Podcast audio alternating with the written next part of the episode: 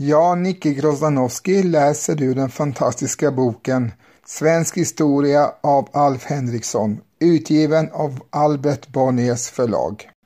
Anslagen mot Danmark. Kung Kristians delaktighet i Maria Eleonoras rymning var naturligtvis inte någon huvudanledning till detta krig. sexton trettiosju, när den sista hättingen av Pommern nyss hade dött och det var risk att Sverige skulle ta hand om landet, skickades ett par danska legater till kejsaren med anbud om allians på vissa villkor, och när detta gick i stöpet tog Kristian itu med att försöka medla i det tyska kriget för att i möjligaste mån hejda den svenska expansionen. Att hans politik i all gick ut på att Sverige hålla stången var uppenbart och förnekades knappast heller. Efter Nördlingenslaget, när svenskarnas bekymmer i Tyskland var som störst, förbjöds alla transporter av krigsmaterial genom Öresund utom ett särskilt tillstånd, och under de följande åren höjdes dessutom Öresundstullen våldsamt ett par gånger, vilket närmast drabbade Nederländerna, men indirekt skadade Sverige också, som visserligen åtnjöt tullfrihet för sina egna skepp, men vars utrikeshandel genom Louis de Geers åtgörande till mycket stor del var inriktat på Nederländerna. Fartyg från Estland och Livland ingreps inte heller i den svenska tullfriheten, vilket föranledde ständiga klagomål och protester. En viktigare krigsorsak än dessa missnöjen utgjorde säkert den politiska konjunkturen i Västeuropa. Svenska regeringen, som hade Kalmarkriget i gott minne, hade alltid betraktat Danmark som en latent fiende. Erövringar på andra sidan Östersjön under trettioåriga kriget hade förändrat maktbalansen i Norden till Sveriges förmån. Tanken på landvinsten även på närmare håll låg nära till hands, och Danmark stod för ögonblicket utan bundsförvanter. Landet var visserligen sedan några år allierat med England, men där rasade just nu den cromwellska revolutionen som kostade Karl den förste livet. Engelsmännens nederländska medtävlare försatt inte det tillfället. En nederländsk ambassad kom till Stockholm och avslöt i hemlighet ett förbund mot Danmark, och från den stunden var det bara en tidsfråga när kriget skulle komma. Våren sexton fyrtiotre bevistade den sjuttonåriga drottning Kristina för första gången i sitt liv ett rådssammanträde och fick höra sina förmyndare lägga ut texten. De diskuterade först de eventuella riskerna av kriget, hoppades kunna hindra att påskekungen kom till Danmarks hjälp och beslöt skicka en ståtlig ambassad till Ryssland för att uppvärma vänskapen. De kom vidare överens om att något av Danmarks välbelägna landskap vore ett värdefullare förvärv till Sverige än någon landvinning i Tyskland, för det fall man inte skulle orka fullfölja båda krigen. Därefter fattades enhälligt det formella beslutet att angripa Danmark, varvid huvudangreppet skulle komma söderifrån. Oförrätterna i Öresundstullen skulle man tåla lida tills vidare och klaga endast i undfallande ordalag för att invagga danskarna i säkerhet. I största hemlighet skulle man dra ihop trupper och förråd samt låta Torstensson under varjehanda förevändningar maka sig norrut för att oväntat och utan krigsförklaring bryta in i Holstein och Jylland. Skulle detta misslyckas kunde svenska regeringen förneka all kännedom om hans tilltag och bevara freden, men i motsatt fall skulle en svensk armé strax falla in i Skåne. I överensstämmelse med detta beslut satte rikskanslern upp brevet till Lennart Torstensson, vilket kuriren Törnskjöld fick läsa utantill och överbringa muntligen till adressaten nere i Mären.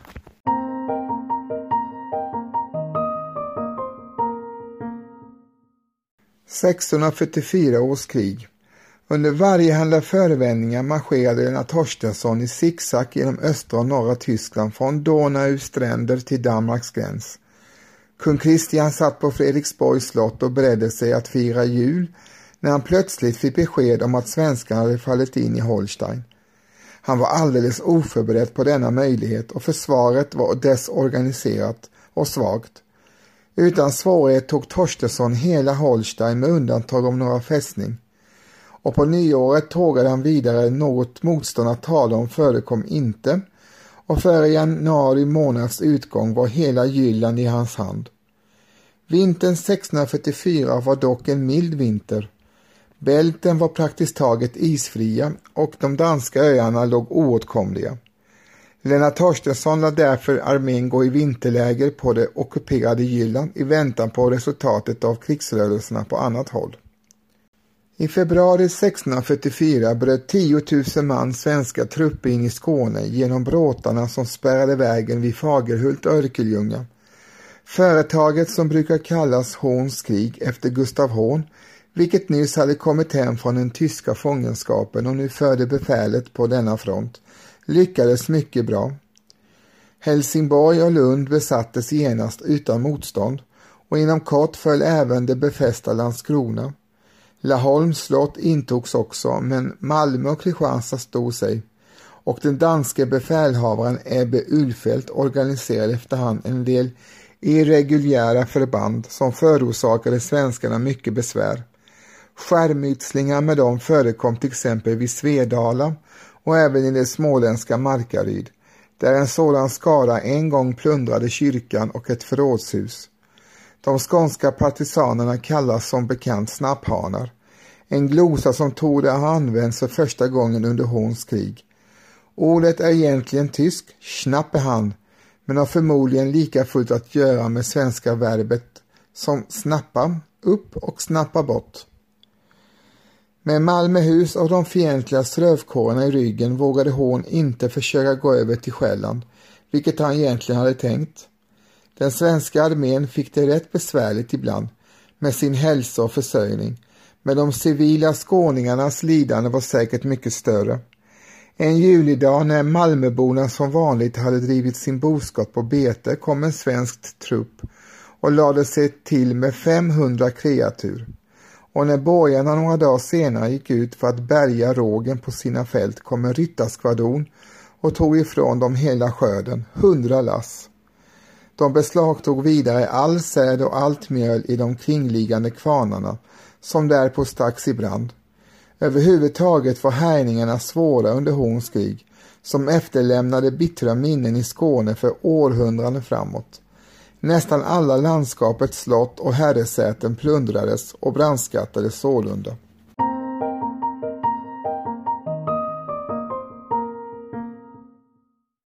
Även andra landskap som nu är svenska berördes av kriget. Som ståthållare i Norge satt Hannibal Sehested, svärson till kung Kristian och en begåvad och energisk man som har spelat en stor och viktig roll i Norges historia. Han ordnade dess förvaltning, införde dess postväsen och verkade överhuvudtaget för en större självständighet åt det eftersatta landet. Över gränsen mot Sverige organiserade han nu en del militära företag som i sak var av ringa betydelse men kan ha intresse ur hembygdssynpunkt. Kriget som berörde alla gränslandskapen från Jämtland till Västergötland kallas i historieskrivningen för Hannibalfejden till hans ära. Svenska regeringen hade knappast skickat några trupper alls åt detta väderstreck utan hade tvärtom tänkt sig att söka vinna norrmännens sympatier i kriget mot danskarna. Ett brev utfärdades sålunda genast till jämtarna som uppmanades att förena sig med Sverige istället för att vara Danmarks trälar. Och strax därpå kom en svensk trupp på bara några hundra man marscherande från Medelpad och tog utan hinder hela landskapet i besittning samt lät befolkningen svära trohetsed till drottning Kristina. Det lilla norska försvarsuppbådet och nästan alla landskapets präster drog sig under tiden tillbaka till Norge och Tröndelagen. Men några månader senare kom de igen och tog med största lätthet tillbaka hela Jämtland. Var svenska kommendant som hette Johan Strick slutligen måste kapitulera på Frösön. Bestående resultat gav det svenska propagandafälttåget endast i dalasocknarna Särna och Idre, som av ålder hade räknats till Norge. Ett litet uppbåd av morakarar under ledning av prästen Daniel Buschowicz drog en vacker dag upp till Särnadalen för att enligt sin fullmakt erbjuda gudstjänst, lag och rätt lika med Sveriges andra invånare, men om detta ej antoges att hemsöka dem med eld och svärd. Särnaborna valde utan betänkande det första alternativet, varpå Daniel Buschowicz omedelbart utlyste gudstjänst och predikade, vigde, döpte och gav hela menigheten nattvarden, säger Anders Fryxell. Några bland de till dop framförda barnen vore så gamla att de under döpelsen fattade handboken och sönderrev och flera blad av ren ilska.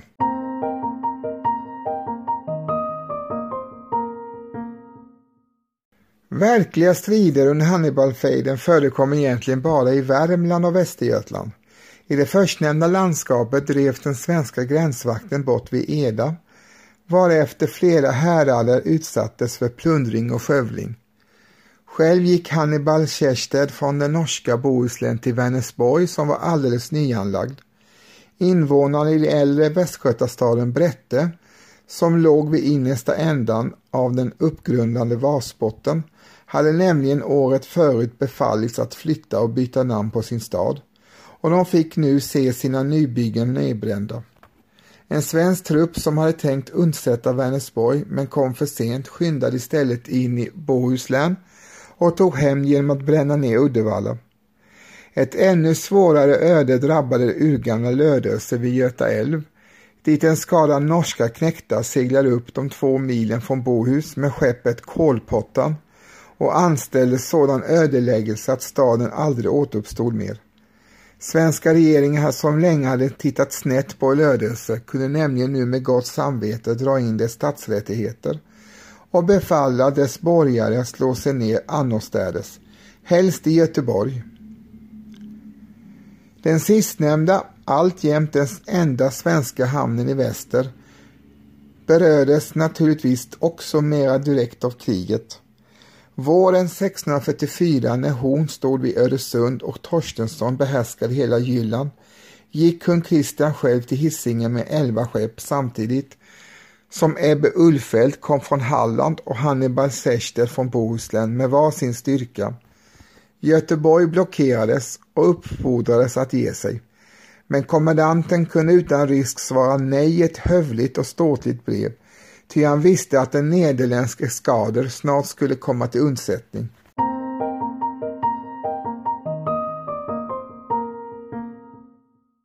Nederländerna hade inte direkt velat gå med i kriget, men de tillät att Louis de Geer för egna medel och eget namn hyrde och bemannade en örlogsflotta i Holland.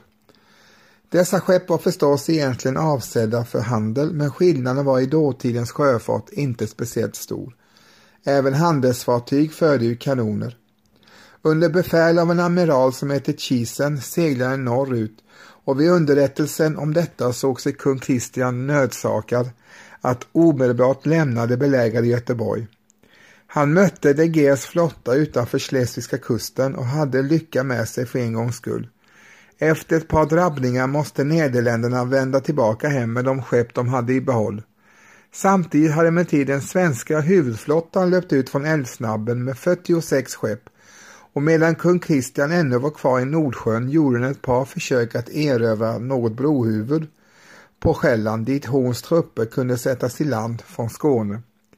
Man kände sig för vid Dragör och i Köge, men båda hamnarna befann sig var väl förberedda och väl försvarade, och Claes Flemming som förde befälet seglade därför istället ner till Sönderjyllands kust och tog kontakt med Torstensson. Tillsammans planerade de redan en landstigning på Fyn, då de meddelades att kung Kristian var i antågande, och en julimorgon fick denna utanför Getzer känning med svenskarna och gick genast till attack. Slaget stod mellan ön Färmen och Holsteinska kusten i ett farvatten som heter Kolberg Heide, och det är om denna batalj som första versen av den danska kungssången handlar om. Kung Kristian stod vid höjen mast ombord på amiralskeppet Trefaldigheten när en svensk kula splittrades mot en, en av skeppets kanoner och dödade en hovjunkare som drog med sig kungen i sitt fall, och när denna återreste sig under huttiga tillrop höll han näsduken för högra ögat och blödde våldsamt, ty han hade träffats av en träsplitter i ansiktet och även på kroppen.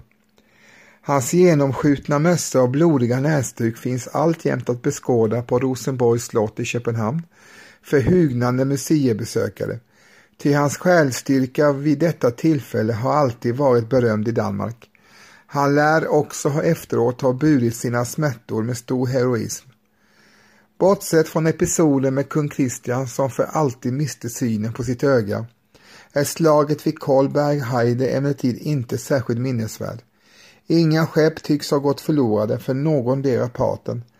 Mörkret skilde de stridande, vilka båda tillskrev sig segern, säger Odner med en bevingad mening om utgången.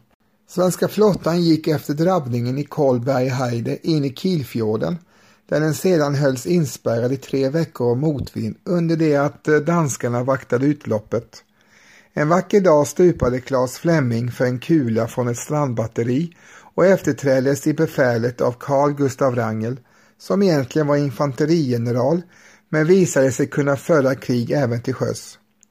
I början av augusti fick flottan äntligen vinden från rätt väderstreck och tog sig då ut i fjorden förbi de danska skeppen, där den gamle danska amiralen Peder Gald kom sig nämligen inte för med att enast gå till angrepp. Detta missgrepp kostade honom livet. Han ställdes inom kort inför danska rådets domstol, som dömde honom till döden. Och kung Kristian avvisade bryskt domarnas begäran om nåd och lät strax utföra avrättningen. Den svenska flottan hade under tiden begett sig hem till Stockholms skärgård, till någon möjlighet att föra över Torstensson till de danska öarna förelåg inte längre. Denna hotades av en kejserlig här i sin rygg, och mot slutet av sommaren marscherade han för den skull plötsligt tillbaka till Tyskland och lämnade Jylland i danskarnas händer för en tid. Men han hade lämnat kvar besättningar på alla fasta platser, och svenskarna mötte inga svårigheter när de någon månad senare kom tillbaka till halvön med en annan armé.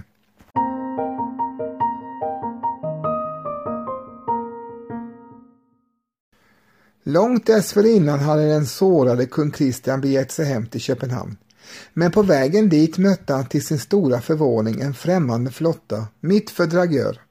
Han räknades till tjugotvå holländska skepp under befäl av samma Kisen som han i våras hade jagat tillbaka till Nederländerna. Flottan hade oantastat tagit sig förbi Kronborg vid Helsingör, som alltså inte behärskade Öresund längre, och kung Kristian lyckades inte heller hejda den, utan Kisen seglade direkt till Kalmar och reste därifrån vidare till Stockholm, där han mottogs med glädje och stor heder. Behängdes med en guldkedja, tillförsäkrades ett årsunderhåll på femhundra riksdaler samt mottog svensk adelskap under namnet Ankarhjelm. Den svenska flottan som skulle ha lagts upp för säsongen utrustades igen och skickades för att förena sig med Kisens förhyrda skada i Kalmar.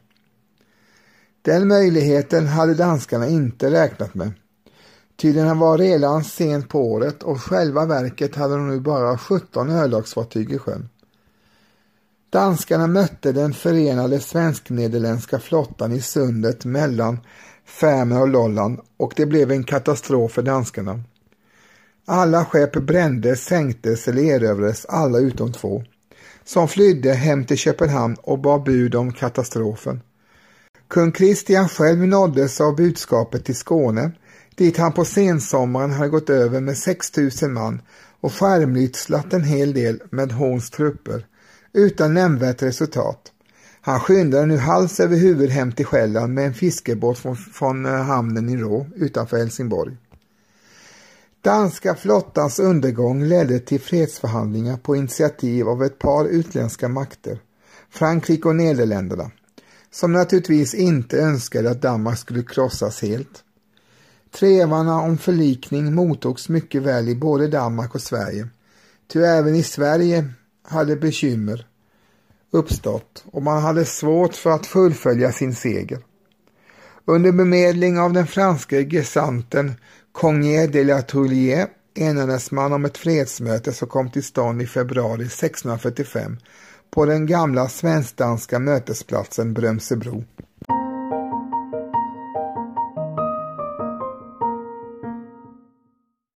Freden i Brömsebro.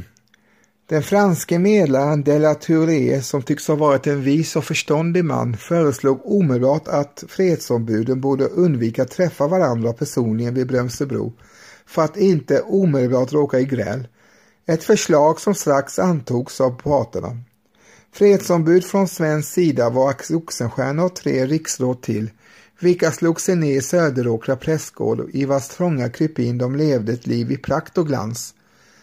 fyrahundra tunnor spannmål, tjugofyra åmar gott renvin, tre pipor spanskt vin, åtta oxhuvud, blankt franskt vin och en massa konfekt skickades nämligen ner till dem från Stockholm. Och de åt på salig kung Karl den niondes fyrkantiga servis för att alltid ha i åminnelse den orätt som jutarna hade tillfogat dem i Kalmarkriget i början på sextonhundratalet. Louis de Geer, som ville bevaka sina handelsintressen samt en av de nederländska medlarna, bodde hos dem i Söderåkra, medan övriga nederländerna samt artilleri tog kvarter hos danskarna i Kristianopel. Huvudförhandlare för Danmark var rikshovmästaren Corfitz Ulfeldt och rikskanslern Christian Tjänsted, av vilka den förstnämnde var svärson till kungen och en egensinnig aristokrat som var en dryg del av ansvaret för Danmarks politiska kurs i det förgångna. Men nu hade slagit om helt och arbetade på att få till stånd ett gott förhållande till Frankrike och Nederländerna. Vid själva Bremsebro vistades ingen, utan de la Tourlier reste ideligen av och an mellan Kristianopel och Söderåkra med sina budskap och förslag. Man började med att gräla om dagordningen, ty svenskarna ville först ta itu med frågan om Öresundstullen, medan de danska förhandlarna hade instruerats att begära krigsskadestånd och utrymning av alla ockuperade danska områden innan man alls ville tala om annat. Att förhandlingarna inte omedelbart sprack berodde på att Danmarks ställning raskt försämrades genom den militära utvecklingen i Tyskland. I slutet av föregående år hade Torstensson slagit en kejserlig armé sönder och samman vid en plats som hette Jüterbock. Han marscherade därpå direkt mot kejsarens arvländer, medan en sidoherr under Hans Christoffer von Königsmark ockuperade ärkebiskopsstiftet Bremen, som kung Kristian länge hade varit så intresserad av. I februari sextonhundrafyrtiofem vann Lennart Torstensson en ny avgörande seger vid en böhmisk ort vid namn Jankowitz över kejsarens sista armé. Kanondundret därifrån hördes till Prag, som nu var hotad, och vägen tycktes ligga helt öppen också till Wien.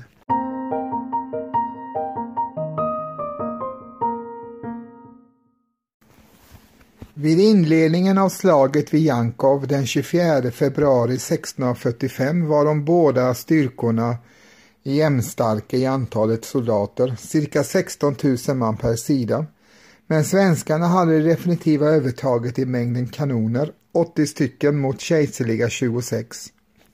De kejserliga hade dock fördelaktiga ställningar bakom en å strax söder om staden. På grund av den brutna terrängen kring Jankov bedömde Torstensson att ett anfall mot den kejserliga ställningen skulle vara alltför riskabelt. Istället valde han att försäkra Gringo Hertzfelds vänstra flank och angripa ställningen i ryggen. Befälhavaren över den kejserliga vänsterflygen, generalen Johan von Götzen, upptäckte emellertid den svenska manövren och gick utan order till motanfall med sitt kavalleri. De kejserliga ryttarna hamnade dock i en trång dalgång och kunde inte omgruppera sig ordentligt innan de anfölls och skingrades av svenskarna. Då Hertzfeldt underrättats om von Götzens tilltag försökte han få resten av armén i strid, men misslyckades och förlorade elva kanoner under Villevallen. På grund av detta kunde det svenska artilleriet härja ostört och trasade effektivt sönder de kejserliga leden. Ställd inför en omöjlig situation gav Hertzfeldt till slut order om reträtt. Trots segern var Torstensson inte intresserad av ett kostsamt förföljande och beordrade sin armé att göra halt. Vid middagstid upptäckte svenskarna en kejserlig infanteriavdelning på en höjdrygg, men då Torstensson skickade ut en mindre styrka för att driva bort dem fann de hela Hertzfeldts armé på andra sidan. Den kejserliga vänsterflygen och centern gick åter mot fältmarskalkens order till anfall mot den svenska styrkan. Hatzfeldt hade då inget annat val än att gå till attack även med sin högra flygel. Den följande striden blev mycket hård men vände snart till svensk fördel. Först skingrades den kejserliga kavalleriet på flyglarna, varpå svenskarna anföll den isolerade centern som drevs på flykten. Vid fyra tiden på eftermiddagen hade striderna ebbat ut. De kejserliga hade förlorat över fyra tusen man i döda och sårade. Ungefär lika många hade tillfångatagits. Bland krigsfångarna fanns sex generaler, inklusive Hatzfeldt själv, samt tvåhundratrettioåtta officerare och etthundratjugoåtta underofficerare. För andra gången på knappt ett år hade kejsarens huvudarmé blivit förintad av svenskarna. De svenska förlusterna uppgick till cirka femtonhundra döda och sårade, men de kunde snabbt ersättas genom att krigsfångarna stacks in i leden. Med den svenska segern vid Jankovic låg vägen till Wien vidöppen.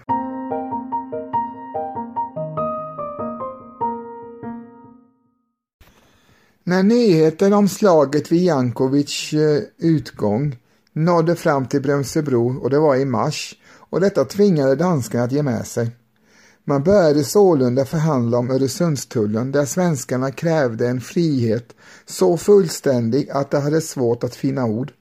De förklarade sig vilja åtnjuta den oturbererad, olimiterad, obesvärad, ohindrad och ouppehållen tull. Men Nederländernas stöd genomdrevs också detta krav, varefter man kunde gå över till än mer svårare frågor. Gentemot det danska kravet på krigsskadeersättning lät Oxenstierna förstå att det var tvärtom var Sverige som borde ha sådan, och därför krävde han att danskarna skulle avträda Bremen, Pinneberg i Holstein, Vendesissel på Jylland, Skåne, Halland och Blekinge. Medlarna trodde inte sina öron, och det blev ett långt avbrott i förhandlingarna. Men under tiden svängde Nederländerna över till svenska ståndpunkten och övergick öppet från medlare till bundsförvanter, varigenom danskarnas ställning blev hopplös. De erbjöd sig att börja med att avstå Jämtland, men Oxenstierna förklarade sig sätta föga värde på detta, med klippor och träsk fyllda landskap, och han krävde mer. Danskarna sade sig då kunna avträda Ösel, och kort därefter ökade de på budet med Halland, varvid Oxenstierna sade att han hellre ville ha Bohuslän. Efter en del parlamenter om detta förslag föreslog danskarna Gotland istället för Halland. Och slutet på den här visan blev att Sverige skulle få båda landskapen, men Halland bara på ungefär tjugofem år. Svenskarna fordrade emellertid Blekinge också, men förmådde omsider att istället nöja sig med Härjedalen. Om Skåne talar man inte längre, till den unga drottning Kristina som just hade blivit myndig hade på många herrans inrådan varnat rikskanslern för att spänna bågen för högt. Kriget hade inte gått så bra som man hade hoppats denna sommar, ty svenska flottan hade kommit sent i sjön och hon hade inte lyckats ta Malmö alls.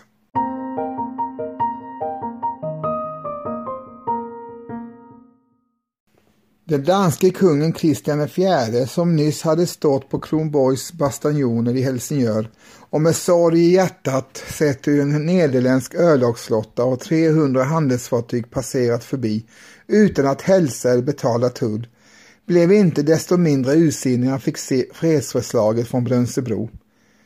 Han ville hellre fortsätta kriget, och vid en riksdag som sammankallades i Köpenhamn fick han delvis medhåll av präster och borgare. Men adeln och riksrådet rådde bestämt till fred på de villkor som kunde fås. Han såg sig därför nödsakad att skriva under fredsvillkoren till slut, varpå han kastade dokumentet över bordet till Corfitz Ulfeldt med ett ilsket rop: "Det har du dem, således som du har lovat dem!" Freden kom alltså till stånd. En augustidag samlades fredsdelegater i några tält som hade slagits upp på ömse sidor om bäcken vid Brömsebro, och de la Tulleré red mellan de båda delegationerna och överlämnade de båda exemplaren av fredstraktaten för undertecknande. Han tog därefter plats på holmen i bäcken, varpå en svensk och en dansk sekreterare i noga avpassad marsch kom från var sitt håll och lämnade över de båda dokumenten till honom. Han tog den svenska traktaten i höger hand och flyttade över den till sin vänstra, varpå därpå han tog den danska i höger hand, lade händerna i kors och återlämnade på detta invecklade sätt de båda utbytbara exemplaren till sekreteraren under trumpetfanfarer. Fredsdelegaterna marscherade därefter högtidligen ut ur sina tält och tågade ut på holmen till ceremoniella tal och handskakningar, varpå de återvände till tälten igen. Bondfolk från Småland och Blekinge sjöng och dansade sedan kvällen lång till ära för freden i Brömsebro, där Sverige hade vunnit Jämtland, Härjedalen, Gotland, Ösel i Baltikum och Halland på trettio år samt fullständig tullfrihet i Öresund. Särnadalen, som dalmasarna hade erövrat på eget bevåg, glömdes bort i fredsavtalet men behölls i alla fall. Axel Oxenstierna mottogs förstligt när han kom tillbaka till Stockholm efter att ha vunnit allt detta. Den unga drottningen upphöjde honom i smickrande former till greve och herre över elva socknar i Södermöre. Strax dessförinnan hade han hugnats med trettiosju hemman i Mälardalen, en donation som före årets slut tillökades med ytterligare tjugotvå hemman.